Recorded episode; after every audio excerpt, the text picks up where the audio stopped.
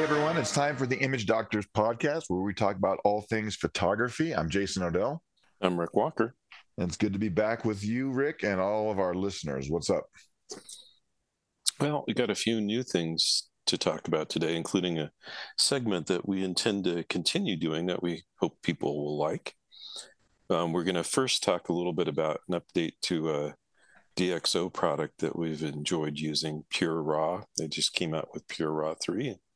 So we'll talk about our thoughts on it. So far, I think it's safe to say so good. Some nice improvements. Not everything we would like, but we'll talk about that. And then we're going to start a segment on influential or famous photographers and spend a few minutes talking about some. And, and today we're going to talk about a guy named William Eggleston. Um, Say that 10 times fast. Yeah, well, I said it once.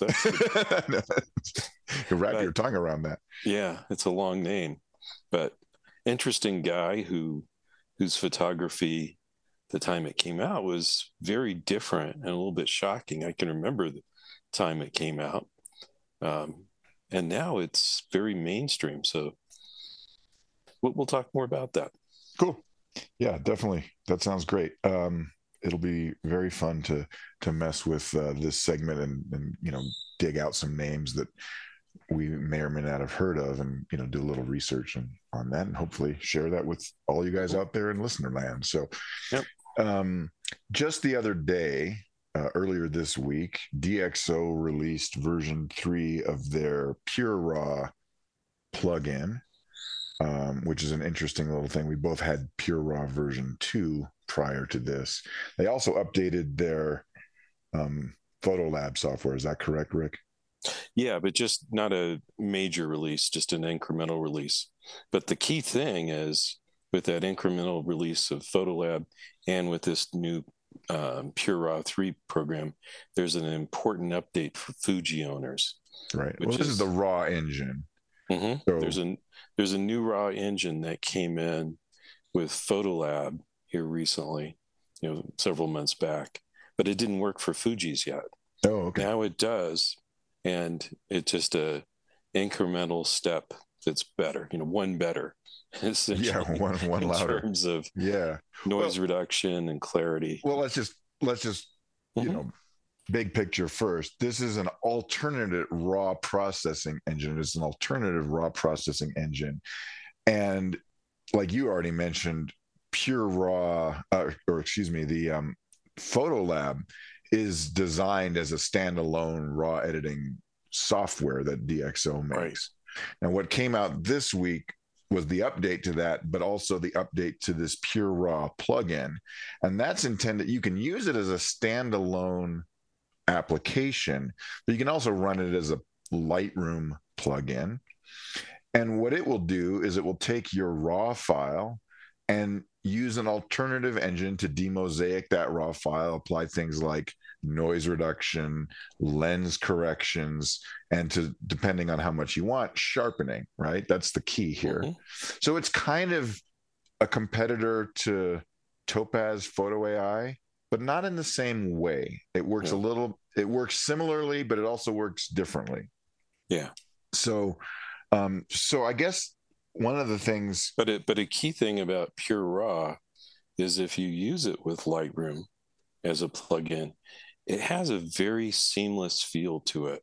You don't really feel like you're using multiple products and transitioning between no. things. It's it just it just fits right into your existing workflow very easily. Yeah, and and what it does is it's going to take your raw file and it's going to run it through its algorithms and you just get a little dialog box that pops up. You just choose which very simple one. Yeah very very simple. No, nothing no sliders no no anything. You just say i want to do noise reduction and maybe a certain amount of sharpening uh, and and you can check off the lens distortion corrections that you want. So chromatic aberration and distortion and vignetting you know those things. And you can you can check some or or none of them right? You can you mm-hmm. can do as much or as, as little as you want.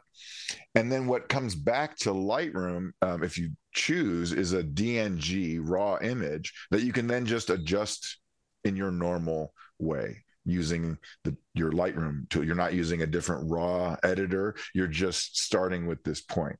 Mm-hmm. Um, and there are some caveats to that, but you know, effectively, where I'm seeing it do really well is it, it does a tremendous job with noise reduction and much better than what you can get out of Lightroom alone, for example. Right. And because it's working on your RAW file, it does a superior job to, say, sending out a TIFF and doing noise reduction in a TIFF based program, like whether it's Photoshop or another plugin. What it's doing with the with the noise is is amazing. Yeah. Um, ISO twenty five thousand cleans up. I mean, it's just very good.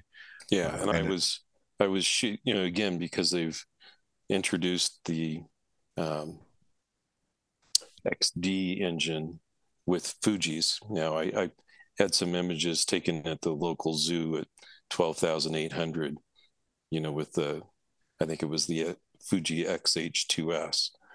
And, and they were glorious after yeah. having gone through it. I mean, they look like they were ISO 200 images, quite honestly. Yeah, very, very just amazing. Um, and this is all based on AI types of algorithms under the hood, whatever mm-hmm. it's doing.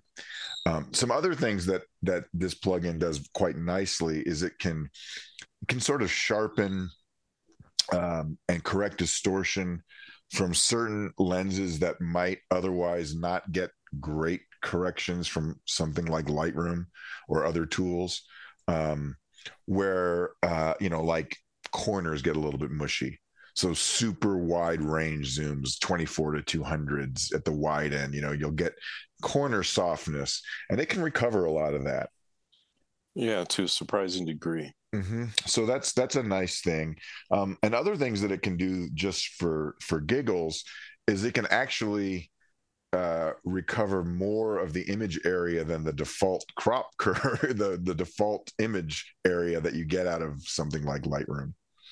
Right. So you can actually get images sort of maximally sized where you get all of the image areas. And you might be surprised to get a little extra edges on the left and right side of your image when you run it through one of these tools. If you choose that option, you can you can choose not to do that too. So um, I think from a functional standpoint, it's very good. I think from a workflow perspective, there's some things to uh, to keep in mind, right? We have to talk about some caveats if you're going to use a tool such as this? Um, first of all, it only happens on the front end of your workflow if you're going to use it this way. Right. So you send it. This is not something that you edit a file and then send to this plugin to do your noise reduction. Um, you send your file to it first. It comes back into your Lightroom, and then you edit the image. And one of the consequences of programs like this and the the Topaz software is that the DNG that that you get back is already demosaicked. It's something called a linear DNG. Is that right, Rick? Yeah, which means it's also bigger in size. Right. So you, if you've had a compressed three, yeah. So if it, it's like getting back an uncompressed, almost um, raw file, so you're going to increase your file size. But the key to remember is that the adjustments that you use that you the that you apply with these tools um, with the with the um, pure raw plugin are baked in at that point. Specifically noise reduction sharpening distortion correction right. all of the, those things you can't change. You, would have to just do it again. Right. So the Not good news deal. the good news is that what it does is very very good. But you don't necessarily want to use this on every file. It's not like you're going to run all of your RAWs. They certainly they certainly give you that option with the standalone product where you could just take a folder and convert them all to DNG using this engine. I wouldn't personally do that just because of the the size, the time required. These AI as these AI algorithms get more more intensive, uh, if you don't have a newer computer, you can really notice. Right. I mean, I'm running a a Mac Studio with whatever it is 10 10 GPU cores or so, whatever it is. I can't remember. Not the highest one, but you know, a good one. And it still takes a, a good 30 seconds or so to run one of these you know uh, high resolution images like from a z9 or a right. or, or, or, a z7 or something like that a 45 plus megapixel image so that that takes a little while so you don't want to necessarily do this on tons and tons of images if you want to have fun run it through um, run a 102 megapixel image through it there you go there you go that's the one that'll make things choke a little yeah no kidding but it so, still works fine so yeah so there's a time penalty you're gonna gonna pay for that but it's it, it's really really good. Um, so uh, the the plus that I see from from my standpoint, you've already alluded to one, which is Fuji X Trans sensor cameras are now supported by this engine. Mm-hmm. So you can get a benefit, um, especially if you're a Lightroom user, because traditionally Lightroom has struggled with getting the most out of Xtrans files. Right. At least in terms there, of sharpness. There are things that you can do but it's never quite as good. So that's so that, very that nice. is a benefit. Um, the other thing that made me very happy is that it natively reads the new high efficiency NEF format that Nikon has for the Z9. Mm-hmm. Um, a lot of other tools will only read those if you convert them to DNG first, and then you run into some, you know, cumbersome issues as well. So this is very nice. I've tried it with my Z9 files from my recent birding workshop, and man, it just worked great. Um, you could just invoke the plugin. I didn't have to do anything. It returns back to Lightroom.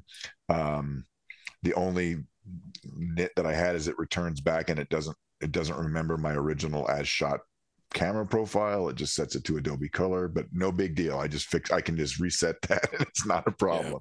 Yeah. It is a little bit annoying now. It, it's a little annoying. Yeah. Um, the the the denoise is amazing. Sharpening can get you into trouble, like we've talked about before. So, if you do use it for sharpening, you got to be really careful because unfortunately, there's no way in this tool to preview what you're going to get out of it before you hit save. And um, with the Topaz Photo AI or Sharpen AI product, those you can. You can see the effects of the preview of the sharpening. Um, yeah, so, we've talked about it a little bit before, like previous DxO products. The amount of sharpening varies too much between camera and lens combinations. Some are just fine, and and what would now be called the standard sharpening in this updated tool looks fine. And then sometimes it's atrocious. It's just way too much. Um, it would it certainly should be more consistent. I don't know why it isn't. That's that's a failure in their testing and development process. There's about four or five levels of sharpening, and to be honest, I've never gone past the second one, which is the quote standard. No, and even and, that and can be a little crunchy sometimes if you're not. It, it can be very much too so. So if you're if you're trying to have the most conservative workflow and just use it as a noise reduction tool, which I think is amazing at, I think it's very good. You could just turn the um, the sharpness either to the soft setting or off and then do your sharpening on the back end with a tool like you know photo ai or sharpen ai or just use lightroom or, or whatever yeah. you have and just sharpen and, it and with certain lens and camera combinations even if you turn it off it's still good it it actually never applies zero sharpening uh, it still does some low level sharpening some detail enhancement Right. And oftentimes that's enough. But it's just one of those things that unfortunately you need to experiment with because of that variability. Right. Don't just don't view it as just a black box and hit the button and accept whatever it does on its default settings. That's yeah. not always the best thing. What I find is that for noise reduction, operating on an, a raw starting point is superior. For sharpening, you can operate on a TIFF later on. Either you can just sharpen in Lightroom, uh, or if you need to use more advanced sharpening, you could use one of those other tools like Sharpen AI, Photo AI, whatever, and just do the sharpening piece on an exported TIFF so it doesn't get um, baked in. Um, and you have it on a separate file, and that works too. Um, you just got to be very careful that if you if you sharpen up front, it's going to be in there, and so whatever you get is gonna you can't undo it. There's only um, let's see but i like the plugin. There's one other thing that i don't understand and it doesn't give you the ability to save your file back to your original directory. It insists on putting it in a in a subdirectory called dxo in your in your original folder. And why they do that i don't know. It's feedback. I don't like that as a Lightroom user. No, I could understand it if you wanted a partition, if you were just running a bunch of images through the tool and not using it as a plugin, then I get it. You'd want them in a separate folder potentially so that you could, you know, work with them um, and keep them in a partition. But for Lightroom, it's it's a non-issue. So I'd like to see that change, have an option to yeah. save in the original directory. It has an option where you can pick, you know, manually pick the the folder that it goes in but you'd have to change that every single time. Yeah. That would only be useful if you were then going to say, I'm going to have a destination folder for my DxO DNGs and put them in some yeah. other folder of your liking.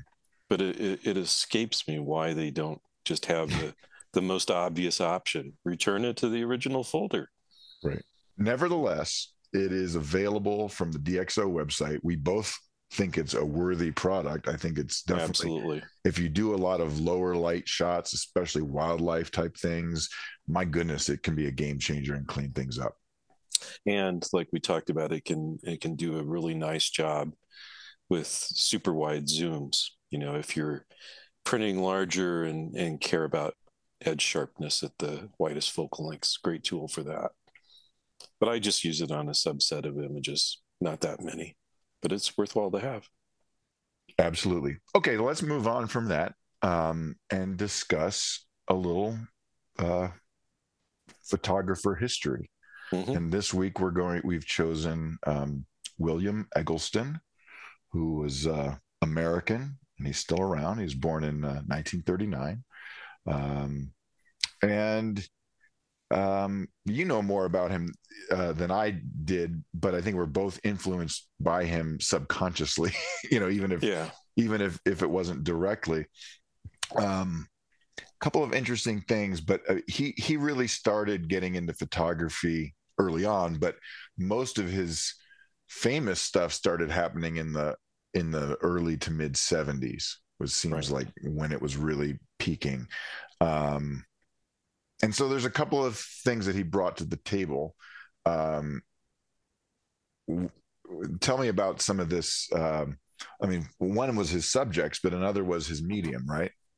Yeah, and and I'll just frame it a slightly different way, and and a lot of this had to do with the age I was um, when I was starting to get interested more seriously in photography, which was, you know, like time period between I was when I was ten and thirteen, mm-hmm. you know, so pretty young. But I got pretty interested in it, and I would, you know, go through books and magazines at the school library, and just try to learn as much about what photographers were doing. And his stuff started showing up in a lot of the bigger photography magazines, which at the time were in the U.S. were popular photography, modern photography, and a thing called Camera 35. Those had the biggest market share and he was getting um, exhibitions at the Museum of Modern Art in New York. Um, there was a guy there who was an extremely influential um, director of photography, John Szarkowski, who's in that role for a long time. And he picked out Eggleston stuff um, to exhibit. And so got coverage in a lot of the magazines. When I first saw it, I thought, what the heck is this? This mm-hmm. looks like a guy with Instamatic that, you know, wasn't always aiming well and doesn't mind showing some of his snapshots. But it, you know, it it was one of those lessons to me about sometimes you have to be a, uh, careful about your initial reactions. And when it grew, his style grew on me, and then I also see it saw it show up in other photographers' styles, some of which were contemporaries of of his, like Stephen Shore, also ended up with stuff at MoMA. And um, you know, it's like when we've gone out and done a lot of the rural photography, I'm absolutely channeling Eggleston in my head. Right. So let's back up for a second. Consciously, yeah. I mean, the, the, what struck me as you know in that time frame, mm-hmm. what as being so different was two things. The subject matter, which tended to be mundane, rural Southern American scenes, you know, just you know old car just sort of parked in front of a billboard or a shack you know or just you know he, just, he wasn't picking out the pretty areas in town. Right. Th- these were not like grandiose spectacular uh, scenery landscapes. Um, but when you consider much of the, the us we don't have a lot of old architecture brick or stone carved buildings that have been around for hundreds of years and the grandiose, you know, Gothic architecture, mm-hmm. right? We have a lot of wooden things that are shacks that get run down and worn out with age. Um, they're not, you know, they're they're under a hundred. They were not built by kings. They were built by ordinary people to be just functional just right. that. So, so there's nothing there's very little staying power in some of the some of the rural uh, architecture that we have around here. Um, so he did that. But the other thing that he was doing was he was he was using color at a time when that was less common at least you know fine art stuff. Um, yeah, now time, the color hadn't been around but color was around but but at that time i think the big challenge with color uh, especially if you were shooting transparencies like Kodachrome was what was a good print process? How do you make that into a print?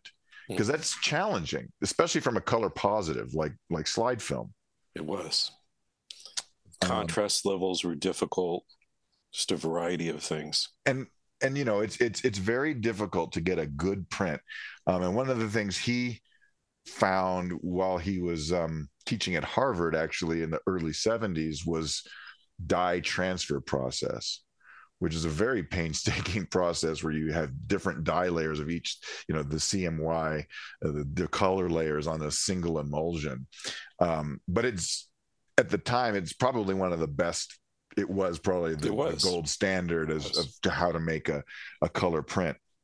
So, you know, when you look at some of his famous um, images like the red ceiling you know you can it just screams co- uh, co- um, Kodachrome mm-hmm. uh, having that intense intense red um, but I, I, know from having shot slide film what would come back from a lab was never quite as satisfying as what was what you saw on the light table through a loupe. i don't know i mean as a print yeah what came back from a yeah. print was just yeah, ne- the, the contrast, the richness. It was just never quite the same. There's something almost three dimensional about looking at a color positive transparency on a sli- on a light box. Mm-hmm. I don't know. That's just me, maybe, but I no, I think that's I, I definitely see that. So, um, you know, it was interesting um, that uh, you know uh, one of the works he did was um, um he he did a lot of shooting in um, around uh, um, oh in, in Georgia at uh, it was uh, Plains, Georgia, which is Jimmy Carter's home, mm-hmm. right around the time of the election. So so he was shooting. Um, you know, right before the the 1976 election, he has a whole bunch of photos from there, um, which is kind of topical. Um, um, but uh, anyway, what else do we want to talk about? I mean, because I know how it's influenced us indirectly because we like to go out and shoot those mm-hmm. kind of urban decay, rural, just find something and it's almost a lo-fi snapshot style. And this is kind of one of the historical origins of that style.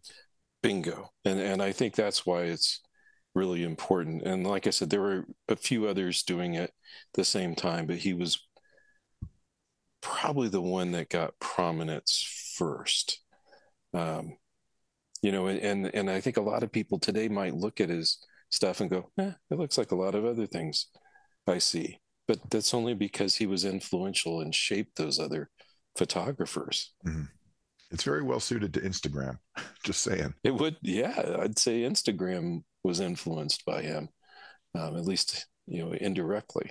So he's an interesting one to check out. And you know what I would say is, you know, don't go in expecting these glorious colorful nature prints and grand scenics his no. stuff is incredibly different than that these look like things charm these look like some shots that i took when i was in elementary school with my 110 camera yeah they really do my initial reaction when i saw it as a 12 or 13 year old, but there's more to it. Mm-hmm. Give it time.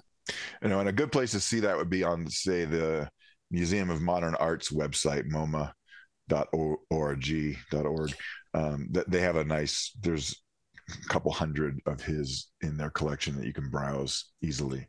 We'll have a link to their stuff in our on our Facebook page and on on your website as well. Yep. Well, um, well, that's very but cool. Would, We're gonna. I would think about getting a nice book. Um, so definitely check it out. Check out Eggleston if you haven't done so already.